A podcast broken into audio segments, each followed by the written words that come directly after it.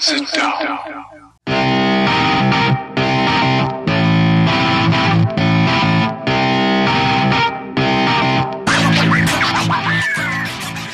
Witam wszystkich i każdego z osobna.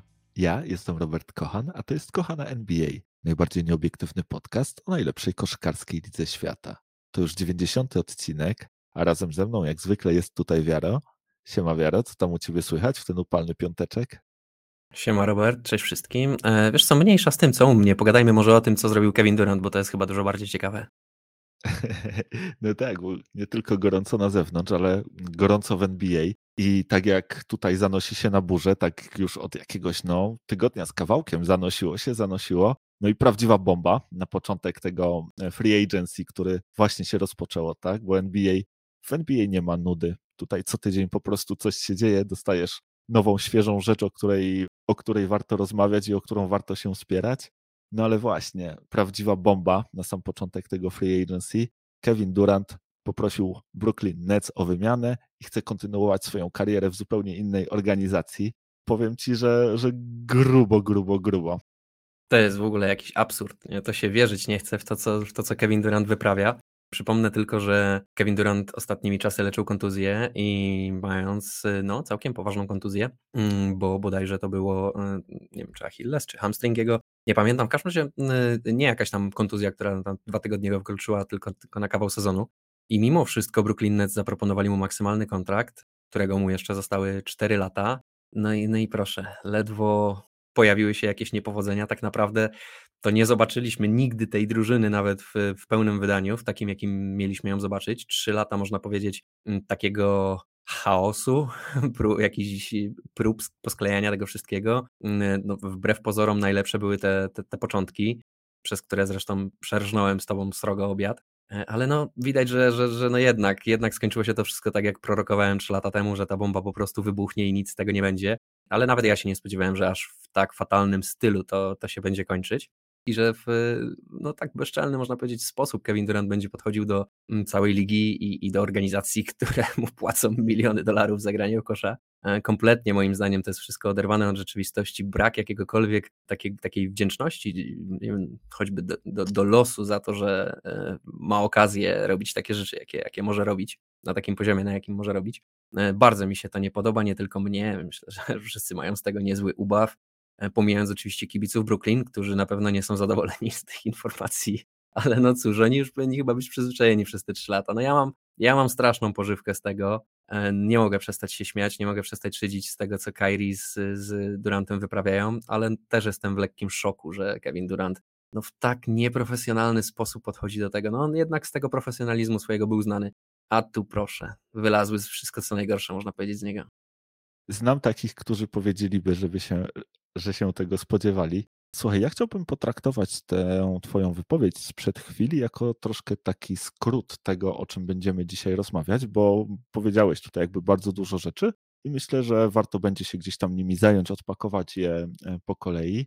Może, żeby e, zacząć, e, to spróbujmy sobie prześledzić, jak ta cała sytuacja wyglądała od początku, bo jak powiedziałem, to zaczęło się gdzieś tam pod koniec e, jeszcze zeszłego tygodnia, no ale właśnie teraz mieliśmy do czynienia z kulminacją.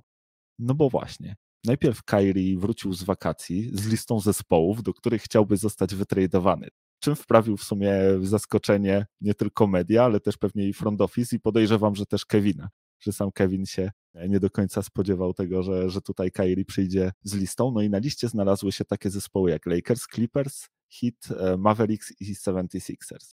No szybko okazało się jednak, że żaden z tych zespołów, oprócz może Lakers, nie jest szczególnie zainteresowany. No a z kolei sami Lakersi, ciężko im pewnie będzie zaproponować taką atrakcyjną paczkę, e, którą Brooklyn Nets chcieliby wziąć, tak? Przez chwilę w sumie mówiło się nawet przecież, że Kyrie może nie podpisać tego opt-in i zagrać na mid-level exception u Lakersów za 6 milionów dolarów. I przecież były rozważania, czy Kyrie jest na to gotów, żeby tutaj jakby e, dlatego, żeby pokazać rację, zagrać o te, o te parę dziesiąt baniek mniej. Okazało się, że jednak nie, że jednak Kyrie podpisał to swoje opt-in, poszedł na kasę. W międzyczasie front office Brooklyn Nets poinformował e, publicznie, że, że jest jakby pogodzony z tym i że zdaje sobie sprawę, że mogą stracić zarówno Duranta, jak i Irvinga. No i słuchaj, no i wczoraj właśnie gruchnęła ta wielka, wielka wieść, że jednak Kevin chce wymiany, że, że chce odejść z Brooklyn Nets. Nawet mówi się, że, że tutaj jakby wskazuje drużyny, do których chciałby trafić i że e, razem ze swoim agentem współpracują z Seanem Marksem w celu znalezienia destynacji, więc więc tak to wyglądało na przestrzeni tygodnia. Popatrz, jeden tydzień w NBA, a może się tyle wydarzyć, że no, pewnie obdzieliłbyś niejedną ligę w całym roku. Y, no i jeszcze należy dodać, że to wszystko poprzedzone było tym, że Kyrie najpierw po zagraniu, nie wiem, 30 meczy w sezonie, w dużej mierze na własne życzenie, e, najpierw skrytykował zespół za to, że nie było w nim chemii i, i kontynuacji i, i, i zgrania drużynowego, po czym przyszedł do swoich szefów i zażądał podwyżki kontraktu na 5 lat, nie? Później pojechał na wakacje i kiedy, kiedy Nets e, wyśmiali to, te jego żądania, no to wrócił właśnie tak jak tutaj przytoczyłeś z listą zespołów, do których chciałby trafić. E, ja nie wiem, w jakiej rzeczywistości Kyrie Irving i Kevin Durant się obracają i co im się wydaje, że, że jak to będzie wyglądało teraz. Mam wrażenie, że oni tak trochę podchodzą do tego na takiej zasadzie, że Brooklyn to jest taki ich jakiś rodzic, który powinien po prostu spełniać ich wszystkie zachcianki. Nie? Oni są takim takim cudownym dzieckiem, że po prostu cokolwiek by nie powiedzieli, to to na pewno jest przebłysk geniuszu i należy to zrobić, a rodzice powinni nic więcej nie mówić, tylko po prostu się zgadzać i te zachcianki spełniać. No i w dużej mierze Brooklyn się tak zachowywał wobec Kyriego i wobec Duranta. E, widać, gdzie ta polityka zaprowadziła. E, no i teraz jest właśnie taka sytuacja, że no obaj panowie chcieliby rzeczy niemożliwych nie? i stawiają Brooklyn w fatalnej sytuacji. Ja bym się tutaj kompletnie tymi listami potencjalnych destynacji, do których obaj panowie chcieliby trafić, kompletnie bym się nie przejmował. Jakby nie było, wciąż w lidze NBA panują zasady, które pozwalają ci po prostu wytradować zawodnika, gdzie tylko ci się żywnie podoba. I tak dokładnie bym się tutaj zachował i w przypadku Kyriego i w przypadku Kevina, ale zapewnie sobie jeszcze pogadamy o tych destynacjach. Natomiast tak jak mówię, no, zachowanie samo z siebie jest oderwane od rzeczywistości. Nie? Kyrie się zachowuje tak, jakby faktycznie miał jakieś, jakby mógł sobie po prostu pójść do tych zespołów innych i one by tak, faktycznie tu oddamy nie wiadomo co za ciebie i zaraz ci tu podpiszemy z tą kontrakt za 200 milionów na 5 lat, nie? Gdzie tak naprawdę to nawet Lakersi by się na coś takiego w życiu nie zgodzili, nie? No oni by może Kyriego, tak jak mówisz, może by go przyjęli za jakieś tam, nie wiem, na jakimś drobnym kontrakcie pokroju 8 milionów, jeżeli jeszcze na rok czasu, żeby zobaczyć, co będzie z LeBronem Jamesem, ale myślę, że jakbyś Lakersów zapytał, czy wymienią Westbrooka na Kyriego, tylko że muszą podpisać Kyriego na 5 lat, to nie wiem, czy by się na to zgodzili. Biorąc pod uwagę, ile mu trzeba zapłacić, a jak to jest zawodnik po prostu nieprzewidywalny totalnie i, i jak może ci zepsuć w ogóle całą wizję twojej drużyny. No zresztą daleko nie szukając, no, no mamy przykład trzech ostatnich sezonów w Brooklynie, tak? Jak, jak wygląda e, oddawanie kluczy do, do, do swojego i franczyzy w ręce Kyriego Irvinga, nie? Ale Lakersi się na to zgodzą. Może nie na te 5 lat, tak jak powiedziałeś, ale ja bym tutaj nie wykluczał opcji, że będą próbować tradeować po Kyriego Irvinga i właśnie próbować włączyć go do drużyny, pozbywając się przy okazji Westbrooka ze składu i wszystkich na sezon. first round picków do, do 2029 roku. Tak, myślę, myślę tutaj o sezonie. To, to tak, myślę, na sezon to... to... tak, ale na dłuższy kontrakt myślę, że nawet Lakersi by go nie wzięli. Wiesz co, no ja myślę, że tu właśnie zarówno po stronie Kyriego, jak i po stronie Lakersów to byłby taki sezon testów, co zrobić dalej z tą przyszłością. Pewnie Kyrie, wiesz, wchodząc we free agency miałby kilka swoich e, kreatywnych pomysłów. Na pewno jest też tak, że właśnie Kyrie w tym momencie podobno chce wymusić ten trade do Los Angeles Lakers. E, mówi, że chce tam być najszybciej jak to tylko możliwe i pewnie będzie naciskał na e, władze Brooklyn Nets, żeby wytradowały go właśnie tam. Natomiast no, on tutaj nie ma jakby dużej przewagi negocjacyjnej, to się może różnie skończyć no z drugiej strony wiadomo, to troszkę tak jak kiedyś Antony Davis e, zrobił, że może powiedzieć, że będzie grał tylko w Lakersach i albo będzie po prostu tracił wartość i psuł atmosferę w drużynie i najlepiej się go pozbyć, e, a, a żadna drużyna nie da nic za zawodnika, który właśnie może ci przynieść tylko kłopoty, a nie zagra w ani jednym meczu, więc może się okazać, że Lakers tutaj będą jakby jedynym e, wyborem Brooklyn Nets i że ostatecznie właśnie Kyrie Irving przystawi ten swój pistolet do, do głowy Shona Marksa. Zobaczymy. Jeżeli chodzi o te destynacje dla Kevina Duranta, no to tutaj rzeczywiście to jest sytuacja moim zdaniem bardzo skomplikowana, bo Nets już powiedzieli, że jeżeli chodzi o trade Duranta, to to musi być jakby najbardziej wartościowy pod względem tego, co otrzymasz w zamian e, trade w historii, tak? Oni wiedzą, e, co mają tutaj do zaoferowania, że to jest super gwiazda, jeden z najlepszych zawodników w historii pewnie, jeżeli chodzi przynajmniej o umiejętności podpisany na 4 lata, tak? E, gdzie, gdzie w tym prime jeszcze swoim, a przynajmniej w jego końcówce może być, więc ta wartość jest ogromna i to samo chcieliby otrzymać w drugą stronę.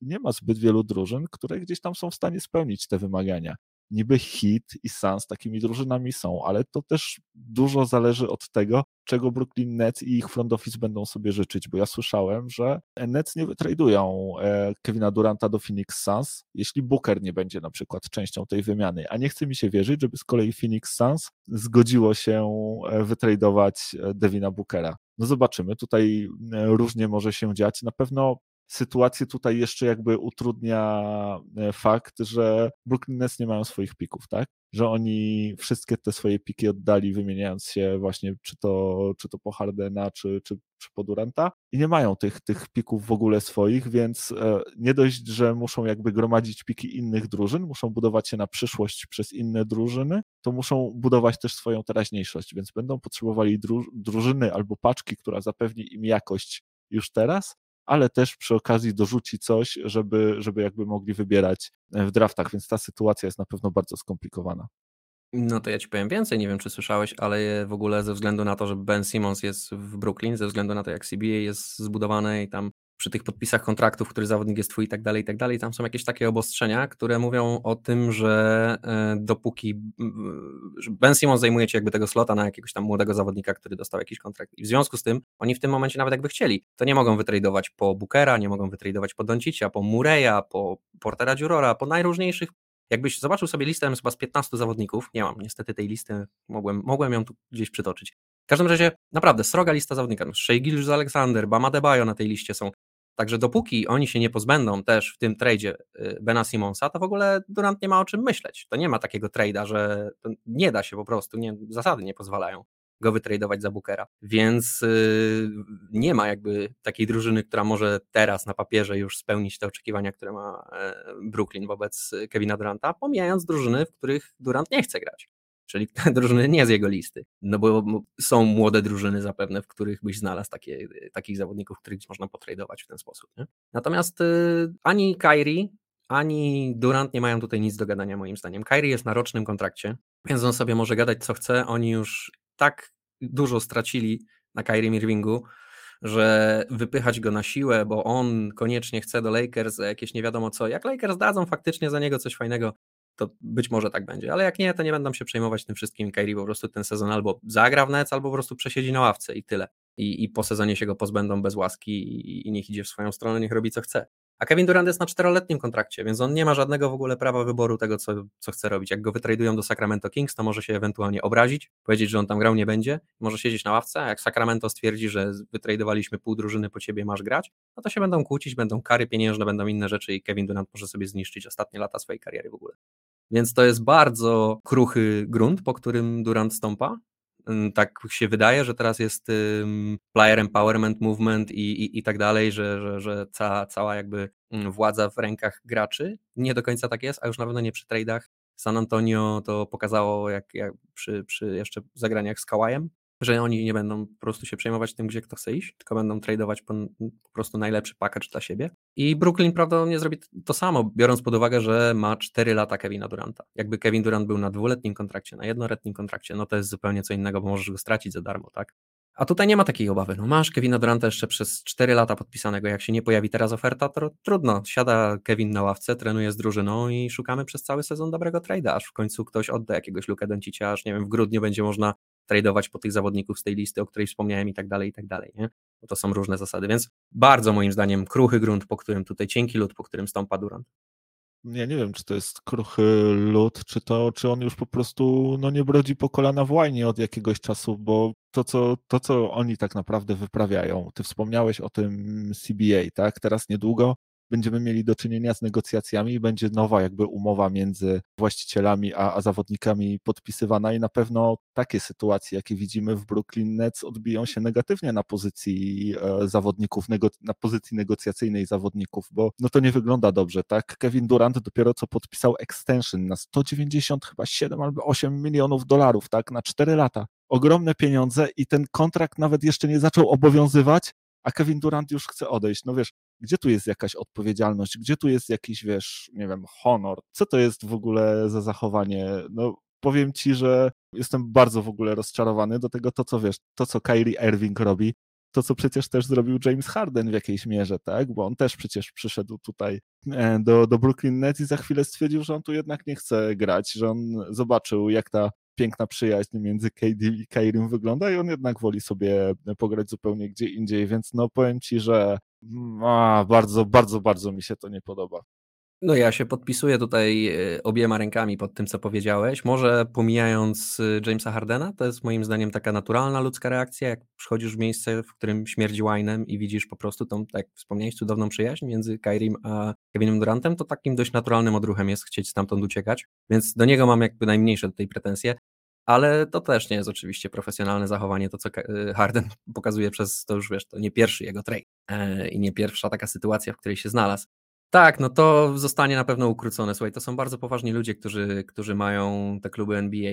To nie są jacyś tam, jak ktoś się dorobił takich pieniędzy w życiu, no to raczej nie będzie sobie na takie, na takie akcje pozwalał, żeby w ten sposób ktoś jego traktował, tak? E, jak ci ktoś oferuje taki kontrakt za takie pieniądze, no to powinieneś naprawdę mieć trochę szacunku do tego kogoś e, i, i w ogóle do, do, do sytuacji, w której się znalazłeś. To jest naprawdę no, ogromnie nietypowe, to jest y, wybitnie rzadkie, żeby ktoś mógł taki lifestyle prowadzić, jak Kevin Durant czy Kyrie Irving. I zero, tak jak mówisz, tutaj zero jakiejkolwiek odpowiedzialności, honoru, szacunku do tego wszystkiego w dupie. To, to, to totalnie mają e, podejście na zasadzie mi się należy, bo jestem nie wiadomo jak e, tutaj fantastyczny.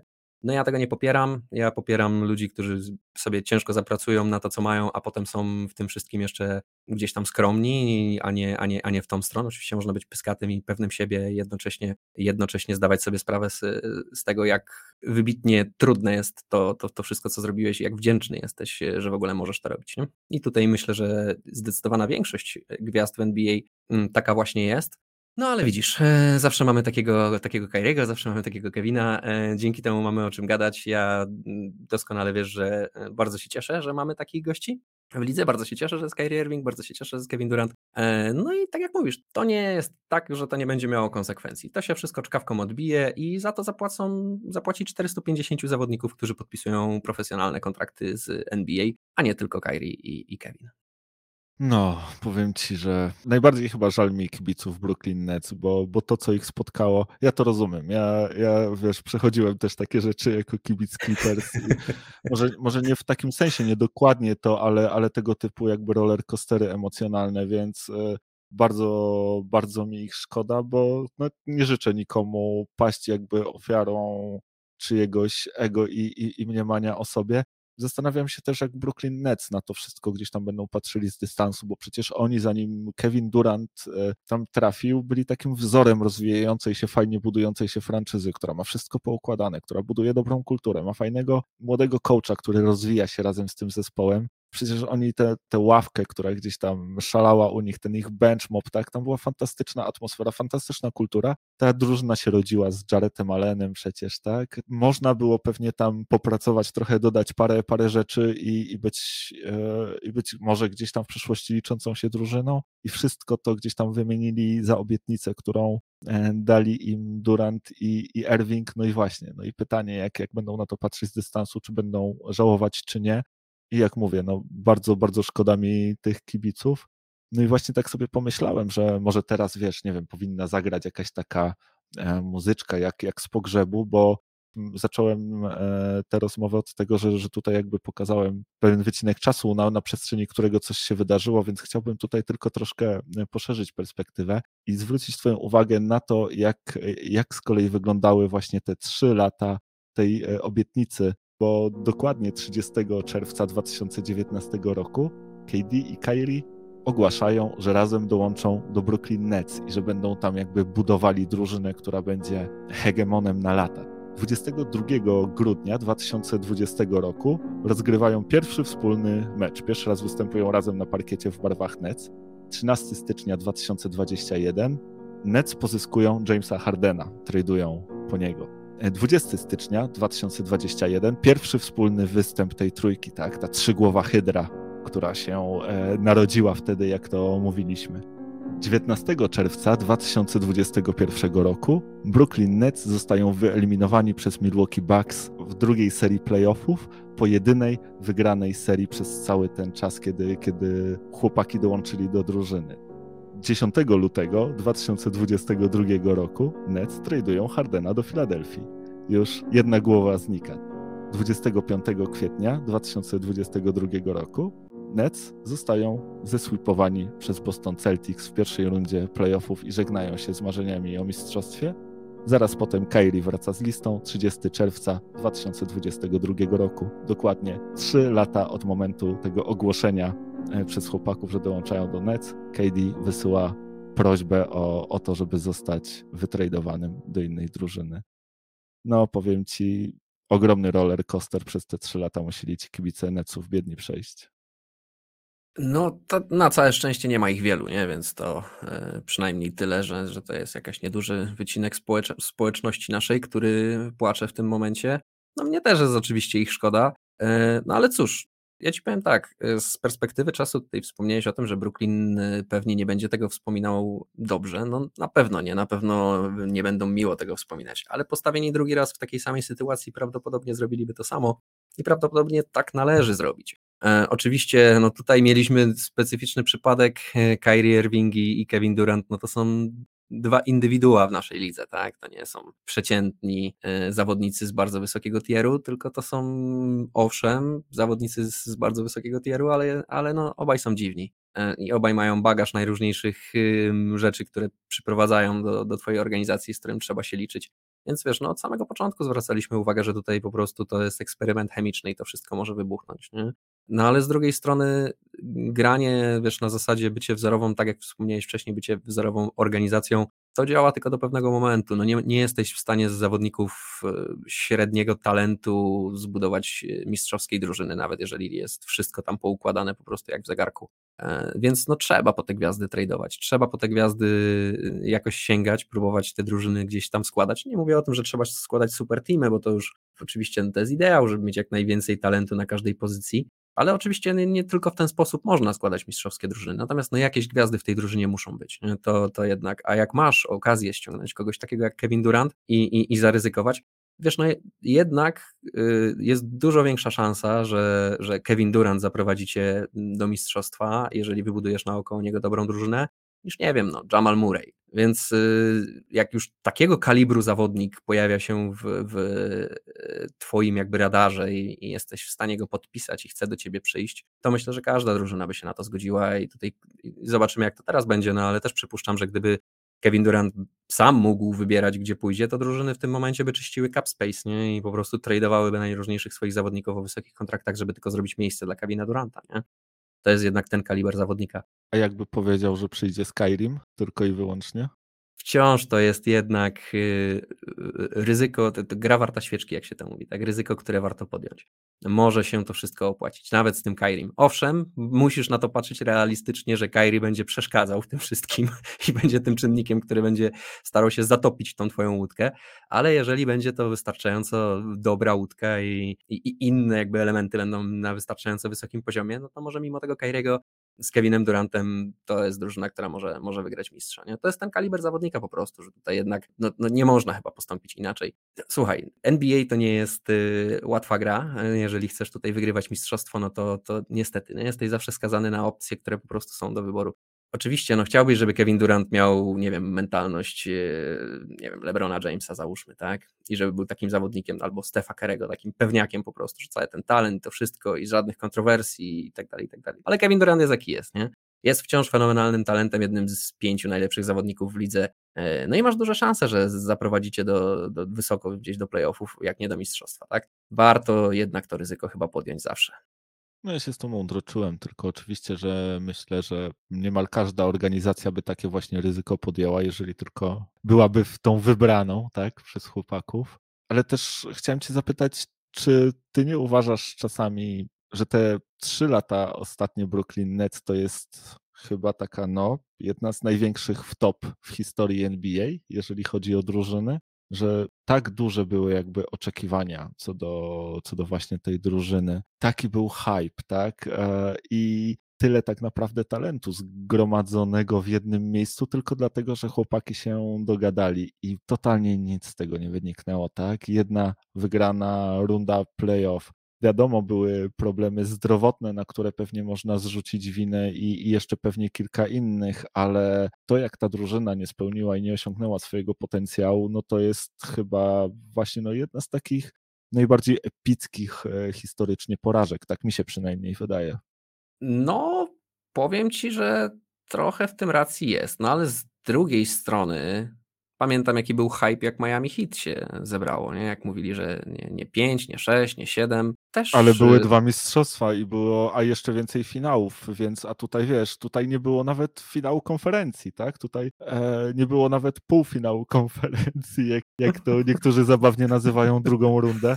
Nie, no dobra, był jeden, sorry, był jeden półfinał konferencji, tak. E, Kyrie z e, Durantem zaprowadzili Nets do półfinałów konferencji wschodniej, przepraszam. E, no, więc, więc to jest największy sukces, a to zdecydowanie za mało przez trzy lata takiej drużyny, nie? Zwłaszcza, że Nets też nie byli pozbawieni talentu i no, totalna, totalna epicka wtopa. Nie no, to tak. Ja, ja się, wiesz, no perspektywa jest moja trochę inna, no bo ja to jednak gdzieś tam wróżyłem. Ja się spodziewałem, że to się wywróci. Tak widziałem te, te klocki, jak one są poukładane, Kevin Durant, Kyrie Irving i James Harden do tego, no, a zresztą Jamesa Hardena na początku jeszcze w tym wszystkim nie było. Y, to jest mieszanka wybuchowa, dwa takie charaktery.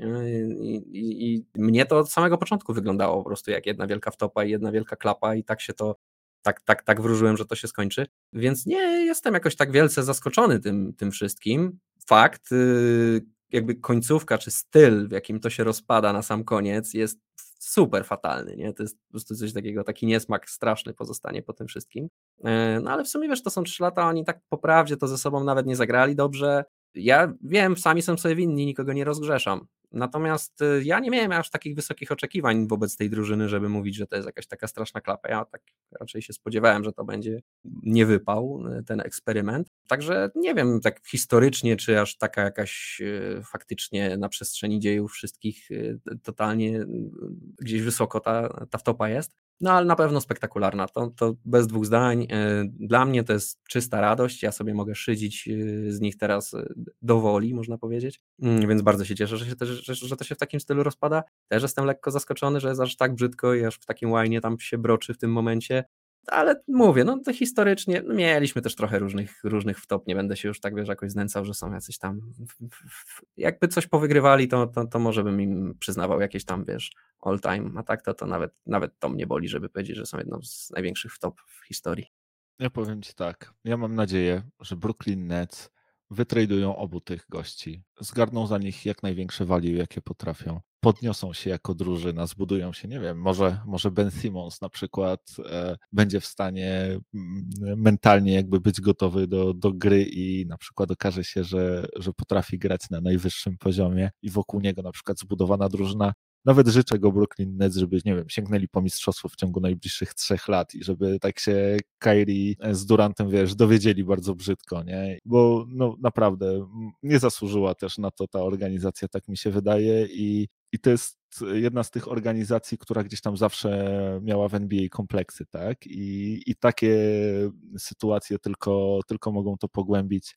E, ja mówię, ja, ja znam dokładnie to uczucie, więc e, raz jeszcze, raz jeszcze wyrazy współczucia dla kibiców Nets. E, dobra, sobie zostawmy tą sytuację i pogadajmy jeszcze może o tych kilku tradeach, z którymi mieliśmy też do czynienia, bo właśnie nie tylko free agency, ale, ale jakieś trady też się wydarzają. Zawodnicy powoli podpisują też swoje kontrakty. Bardzo dużo jest extensions. Mieliśmy po prostu wysyp podpisywania maxów i e, super maxów ostatnio, bo między innymi Carl Anthony Towns, jak i tutaj Jamorant, jak i Jokic, tak, największa extension e, w historii NBA podpisał właśnie Joker no ale też przecież Booker podpisał e, Supermaxa, Bradley Bill podpisał Maxa z Washingtonem. E, bardzo dużo właśnie tych, e, tych podpisów, też z ciekawych podpisów to Nixi wytradowali wszystkich i wszystko, żeby zrobić cap space na podpisanie Jalena Bronsona za 101 milionów dolarów. Tak, także mm, bardzo, bardzo wierzą e, w Jalena Bronsona Nixi. Zobaczymy, czy to się im opłaci, czy, czy się skończy jak to zwykle e, w Nixach. ja mam swoje wątpliwości, jeżeli chodzi o, o ten podpis, ale może zostawię je, je dla siebie, bo e, teraz chciałbym z Tobą pogadać właśnie o tych tradeach, a zacząć od e, pierwszego i chyba takiego najważniejszego, w ramach którego Dejantem Murray trafił do Atlanty Hawks. I Atlanta w tym tradzie dostała właśnie Murray'a, dostała też niejakiego Joka Landale'a, a San Antonio Spurs otrzymali Galinariego i trzy first round piki oraz jeden e, pick swap. Te, te trzy piki to jest e, pik z 2023, czyli w przyszłym roku. To jest pik e, Knicksów, ale przez Charlotte, taki krążący, jeszcze jest protected do tego, ale też 2025 i 2027 first round piki od Atlanty Hawks, no i możliwość swapu w 2026. No, jestem ciekaw, e, co ty myślisz o tym tradzie, jak on ci się podoba, czy, czy tutaj e, są zwycięzcy, a jeśli tak, to, to kto twoim zdaniem tego trade'a wygrał? No wiesz, teraz na papierze, jakbyś sobie na to popatrzył, no to tutaj ewidentnie Atlanta okradła, można powiedzieć, e, San Antonio z bardzo dobrego grajka, bardzo solidny zawodnik, świetny defensywnie mm, i bardzo taki dobry zawodnik, y, żeby go koło Treya Younga postawić. Nie? Oni się będą, myślę, bardzo tutaj y, dobrze dogadywać na boisku. Y, Dejante Murray ma wszystko to, czego nie ma Trey Young, Trey Young ma wszystko to, czego nie ma Dejante Murray, tak? Będą tutaj się, myślę, nieźle całkiem uzupełniać. Natomiast, wiesz, no nie można na to patrzeć tylko pod tym kątem, bo no zakładam, że te piki, które tutaj San Antonio zgarnęło, no to jak to zwykle w przypadku San Antonio bywa, to nie będą jakieś super turbo fantastyczne piki, to będą raczej coś w okolicach tam 20 pewnie pika mm, rzeczy. No więc y, jest jakby no mała szansa, że znajdą zawodnika pokroju Dejante Murray'a, tak, w y, najbliższych draftach y, z tymi pikami. Ale biorąc pod uwagę jakby jaką ścieżkę w tym momencie obiera San Antonio, jaką taktykę jakby podejmuje na, na kolejne lata, mm, no to już ma większy sens, no bo w, jak ty na pewno wiesz, a pewnie część większa naszych słuchaczy też wie, w przyszłym roku w drafcie jest pewien Francuz, Wiktor Wanbanyama, o ile się e, nie pomyliłem w, w e, jego nazwisku, w każdym razie gość, który mm, no, ma potencjał być e, zawodnikiem pokroju LeBrona Jamesa czy kogoś w ten deseń. Taki zawodnik, który naprawdę może zmienić całkowicie mm, przyszłość twojej franczyzy. No i taki już murowany pierwszy pik w drafcie, więc e, o ten pierwszy pik w drafcie warto zawalczyć, e, bo San Antonio ma już dobre doświadczenia z tym związane. Oni w ten sposób dopadli Tima Duncana i zbudowali naokoło niego dynastię więc wiedzą jak, jak to robić, wiedzą, że to jest dobry plan, wiedzą, że jeżeli by się to udało, no to no będą na fantastycznej e, drodze, żeby się, żeby się naprawdę odbudować i, i wrócić jakby tam, gdzie by chcieli być, bo ja nie mam wątpliwości, że San Antonio tutaj chce walczyć o te najwyższe cele w NBA. Natomiast, no wiesz, to jest, to nie będzie proste, no w tym momencie już to tankowanie nie jest takie nagradzające, jak było jeszcze jakiś czas temu. Trzy najgorsze drużyny w lidze mają po 14% szans na to, że wylosują pierwszy pik w drafcie. To nie jest dużo. E, mogą się tutaj Spurs na tym srogo przejechać. No ale cóż, lepszy taki plan niż y, być średniakiem z Dejontem Murrayem odpaść w pierwszej rundzie, po czym musieć mu zapłacić 200 milionów e, za najbliższe 5 lat i wiesz, no San Antonio nie jest takim zespołem, który może sobie pozwolić na to, żeby podpisać sobie trzech zawodników po 200 baniek i, i nie wiem, nie wygrać mistrzostwa, nie? Więc to jest też y, pod kątem jakby budowy drużyny, przyszłości drużyny po prostu mądry ruch ze strony San Antonio. No oni na, na ten moment nie mogą sobie po prostu na Dejante Murray'a e, pozwolić. Nie, nie, jakby nie poskładało im się to w czasie, tak jakby chcieli mm, wszystko, no więc musieli się go pozbyć. No, San Antonio to jest taki zespół, w którym nie ma za bardzo sympatii do zawodników, znaczy jest ogromna sympatia do zawodników, jeżeli tam grają, tak? No ale jakby dobro drużyny jest tutaj ponad wszystko, więc no nawet tacy zawodnicy jak Dejante Murray, który był uwielbiany i przez Grega Popowicza i przez kibiców, no jak widać zostają oddani bez jakiegoś wielkiego sentymentu, jeżeli ma to przynieść e, w przyszłości sukces e, całej drużynie. Więc e, no taką podjęli sobie decyzję, że taką, taką jakby tutaj ścieżkę podejmują. Ja pochwalam, ja zawsze uważam, że warto ryzykować, nie warto być średniakiem, bo to nigdzie nie prowadzi. Ja trzymam kciuki za to, żeby im się to udało, no bo wiesz, jakby nie było, y, gra tam nasz Jeremy Sohan, więc jakby miał tak koło siebie takiego zawodnika jak Wiktor Wanbanyama, jeżeli ten Wiktor jest faktycznie taki dobry, jak wszyscy mówią, no to słuchaj, mogło być naprawdę ciekawie, nie? Ja miałem okazję Wiktora trochę pooglądać gdzieś na różnych filmikach, właśnie popatrzeć sobie e, na niego. On przypomina gdzieś tam, powiem Ci, troszkę posturą Czeta Holmgrena. On jest tak wielki i długi, e, że to się po prostu w głowie nie mieści. Przy tym też jest właśnie niezbyt dobrze zbudowany, więc na pewno czeka go dużo też pracy nad, nad tą masą mięśniową, natomiast no jest, jeżeli chodzi o bloki, to ten gość po prostu zamiata i to nawet na zarówno pod koszem, jak i na obwodzie potrafi. Nie spodziewają się po prostu ludzie, że można mieć aż tak długie ręce i być aż tak wielkim i próbują, jak to gardzi wiesz, czasami rzucić e, dobrych parę kroków przed centrem i się dowiadują takich rzeczy, że, e, że, że aż głowa boli. E, natomiast jeżeli chodzi o tego trade'a, to mnie wydaje się, że jednak e, to San Antonio bardziej go e, wygrało, że rzeczywiście, tak jak mówisz, Dejounte Murray bardzo fajnie pasuje do Trey Younga, że ich gra w jakiś sposób się uzupełnia. Na pewno jest też tak, że obaj lubią mieć piłkę w swoich rękach. Zobaczymy, jak to będzie funkcjonowało.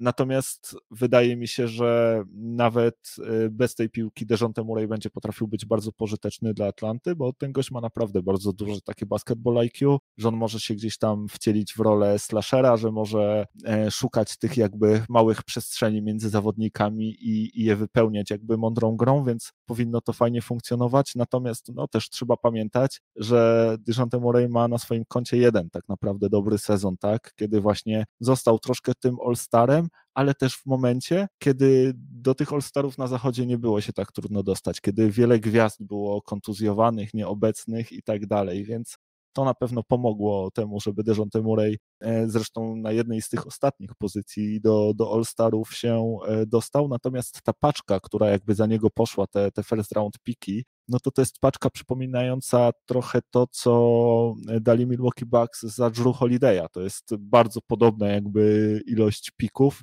więc e, ja nie jestem pewien, czy Dijonte Murray jest aż tak tego wart, zwłaszcza, że to też jakby ze strony Spurs to był najwłaściwszy moment, żeby Dejounte Murray'a wytradować. On, on ma przed sobą jeszcze tylko dwa lata kontraktu, więc ta jego wartość by tylko i wyłącznie malała, a czy można by się spodziewać, że Dejounte podpisałby przedłużenie w San Antonio, czy nie wolałby spróbować swoich sił gdzie indziej? Byłaby na pewno szansa, że stracisz go za darmo, zwłaszcza, że jest klientem Clutch Sports, więc tutaj jakby no, doświadczenia e, z klientami Clutch Sports bywają różne, więc to też na pewno trzeba wziąć pod uwagę. I mam wrażenie właśnie, że e, Spurs wytradowali e, Dejounte w najlepszym możliwym momencie, zgarnęli za niego naprawdę dobrą równowartość i teraz będą próbowali właśnie cofnąć tę swoją maszynę, jeżeli chodzi o, o próbę bycia competitive i właśnie budować się mocniej przez draft, wybierać z wyższymi numerami może przy odrobinie szczęścia, tak jak wspomniałeś właśnie Wiktora. Wiesz co, w dużej mierze się z tobą zgadzam, pomijając to, że ja nie cenię tak bardzo pików, e, piki to zależy jakie to są piki, czyje to są piki i kto gdzie jest, bo piki gdzieś tam, słuchaj, no w poprzednim podcaście o tym rozmawiałem, prze, przeanalizowałem sobie wszystkie piki, które San Antonio podjęło od czasu wybrania Tonego Parkera tam w 2001 roku chyba, nie? Prawie 20 lat, czy ponad 20 lat. Mm, I prawda jest taka, że oni naprawdę mają bez przerwy te piki gdzieś tam w okolicach 20 e, miejsca w drafcie. No i ciężko jest bardzo tam znaleźć zawodnika pokroju Dejante Murray'a. Zdarzyło się to dwa razy, tak? Kawhi Leonard, Dejante Murray i Goran Dragic, który został wytradowany w dniu draftu, nie? więc się nie poznali akurat na nim. Więc wiesz, bardzo trudno jest wybudować się przez draft. Zobacz Oklahoma, ile ma pików, a, a cały czas są beznadziejni, więc niby coś tam, wiesz, niby wszyscy patrzymy tak z optymizmem na to i tak fajnie i w ogóle mm, e, jaki to jest dobry sposób. No tak, no trzeba w drafcie strzelać, jak chcesz w końcu coś, coś w tym drafcie ustrzelić, ale mi się wydaje, że jak gdyby nie, gdybyśmy nie mieli tego draftu z Wiktorem Wanbaniamą, to byśmy już tak optymistycznie na to wszystko nie patrzyli, bo mm, naprawdę szanse na to, że w tych trzech pikach tak naprawdę, które, które San Antonio dostało, będzie coś powyżej 15, e, są niewielkie, a oni tak czy inaczej te piki mają, nie? więc to nie jest to moim zdaniem jakaś taka niesamowita wartość, którą tutaj za, za tego Dejante Murray'a dostali, ale tak jak mówisz, tu się bardzo dużo czynników jakby na to składa, to już nie chodzi tylko o to, że dostali za niego bardzo dużo, To chodzi o to, że to jest właśnie idealny moment, żeby go tradeować. To chodzi o to, że on na pewno będzie chciał bardzo duży kontrakt podpisać, no bo tak jak wspomniałeś, jego agentem jest Rich Paula, on raczej nie jest znany z tego, żeby odpuszczać dolary przy negocjowaniu kontraktu dla swoich zawodników, mm, więc na pewno będzie chciał bardzo duży kontrakt podpisać. To się nijak wpisuje jakby w to, co robi San Antonio, bo sam Dejante Murray to jest nic, to, to nie, nie prowadzi do niczego, jakby co by mogło być nazwane wygrywaniem e, na zachodzie, więc to jest bicie się w play-inach o, o ostatnie miejsca w playoffach i odpadnięcie w pierwszej rundzie,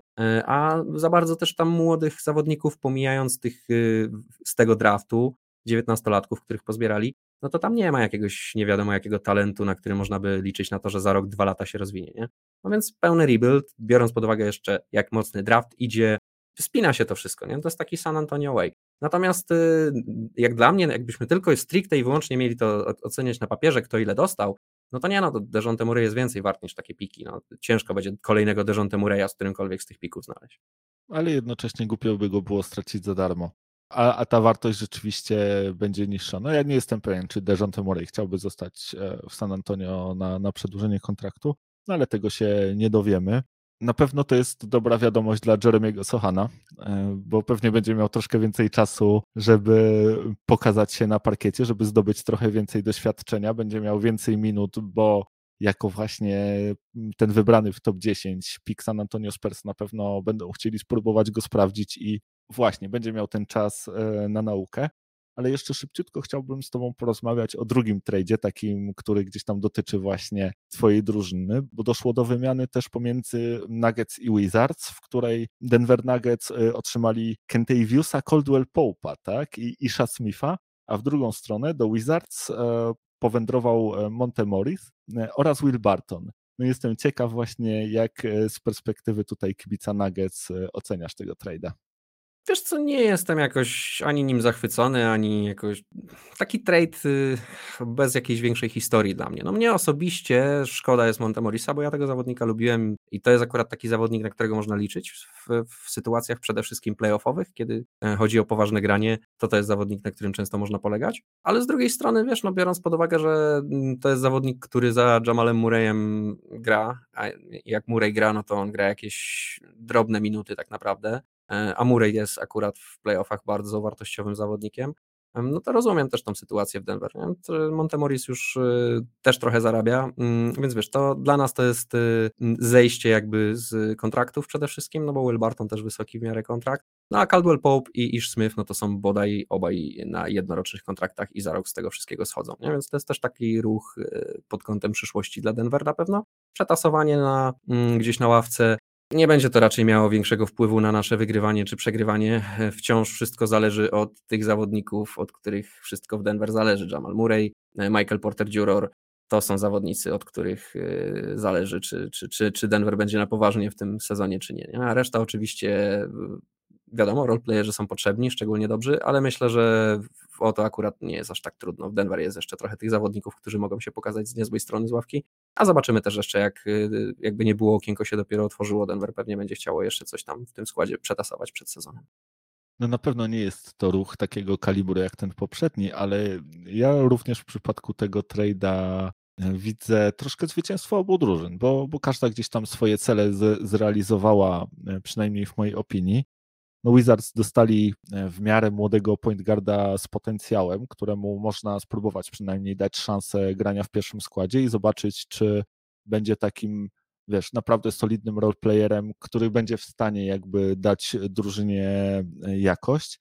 Z kolei e, Nuggets osłabili się właśnie na pozycji tego backup point guarda, ale z kolei wzmocnili się na bardzo ważnej dla siebie pozycji shooting guarda. Może nie tyle dużo bardziej wzmocnili się pod względem jakości, co jednak e, znaleźli zawodnika, który dużo bardziej będzie pasował do tej drużyny. Mam takie wrażenie, że tutaj na pewno przyda się gracz, który jest e, dobrym obrońcą i potrafi rzucać trójki, a to Coldwell Pope e, akurat chyba no niewiele więcej potrafi, tak? On się dokładnie do tego nadaje. I bardzo fajnie może wyglądać właśnie ta piątka Nuggets z Murrayem, E, z Gordonem, tak, e, z Porterem Dziurorem, właśnie Coldwellem Popem i Jokiciem. To, to może być naprawdę fajna, solidna piątka i wydaje mi się, że właśnie to wzmocnienie na, na pozycji shooting guarda super. To jest taki jakby ostatni taki wypolerowany ruch troszkę na, na tym e, kształcie tej drużyny w przyszłym sezonie. Więc mam wrażenie, że obie drużyny tutaj bardzo fajny ruch dokonały i, i właśnie, i będę patrzył, jak to, jak to będzie w przyszłości wyglądało, bo rzeczywiście ten, przynajmniej ten Coldwell Pope wydaje się fajnie tych Nuggets pasować. No, ja słyszałem gdzieś, czy też bardziej czytałem o tym, że Denver się interesowało podobno Caldwell Pope'em już dłuższy czas, nie? To już któryś raz, kiedy wracali do tego zawodnika i cały czas gdzieś był w kręgu zainteresowań Denver. Słuchaj, no ja nie jestem wielce przekonany, zobaczymy, nie? To nie jest dla mnie jakaś super y, kluczowa pozycja w tym momencie, no bo Cold, jakby Caldwell Pope, nawet jeżeli będzie grał bardzo dobrze, to nie uratuje tej drużyny, jeżeli, nie wiem, Jamal Murray będzie grał piach, nie? Więc y, ja przede wszystkim jestem, wiesz, nie, niespokojny o, o Portera Dziurora i o, i o Murray'a, nie? jak oni będą wyglądali po powrocie.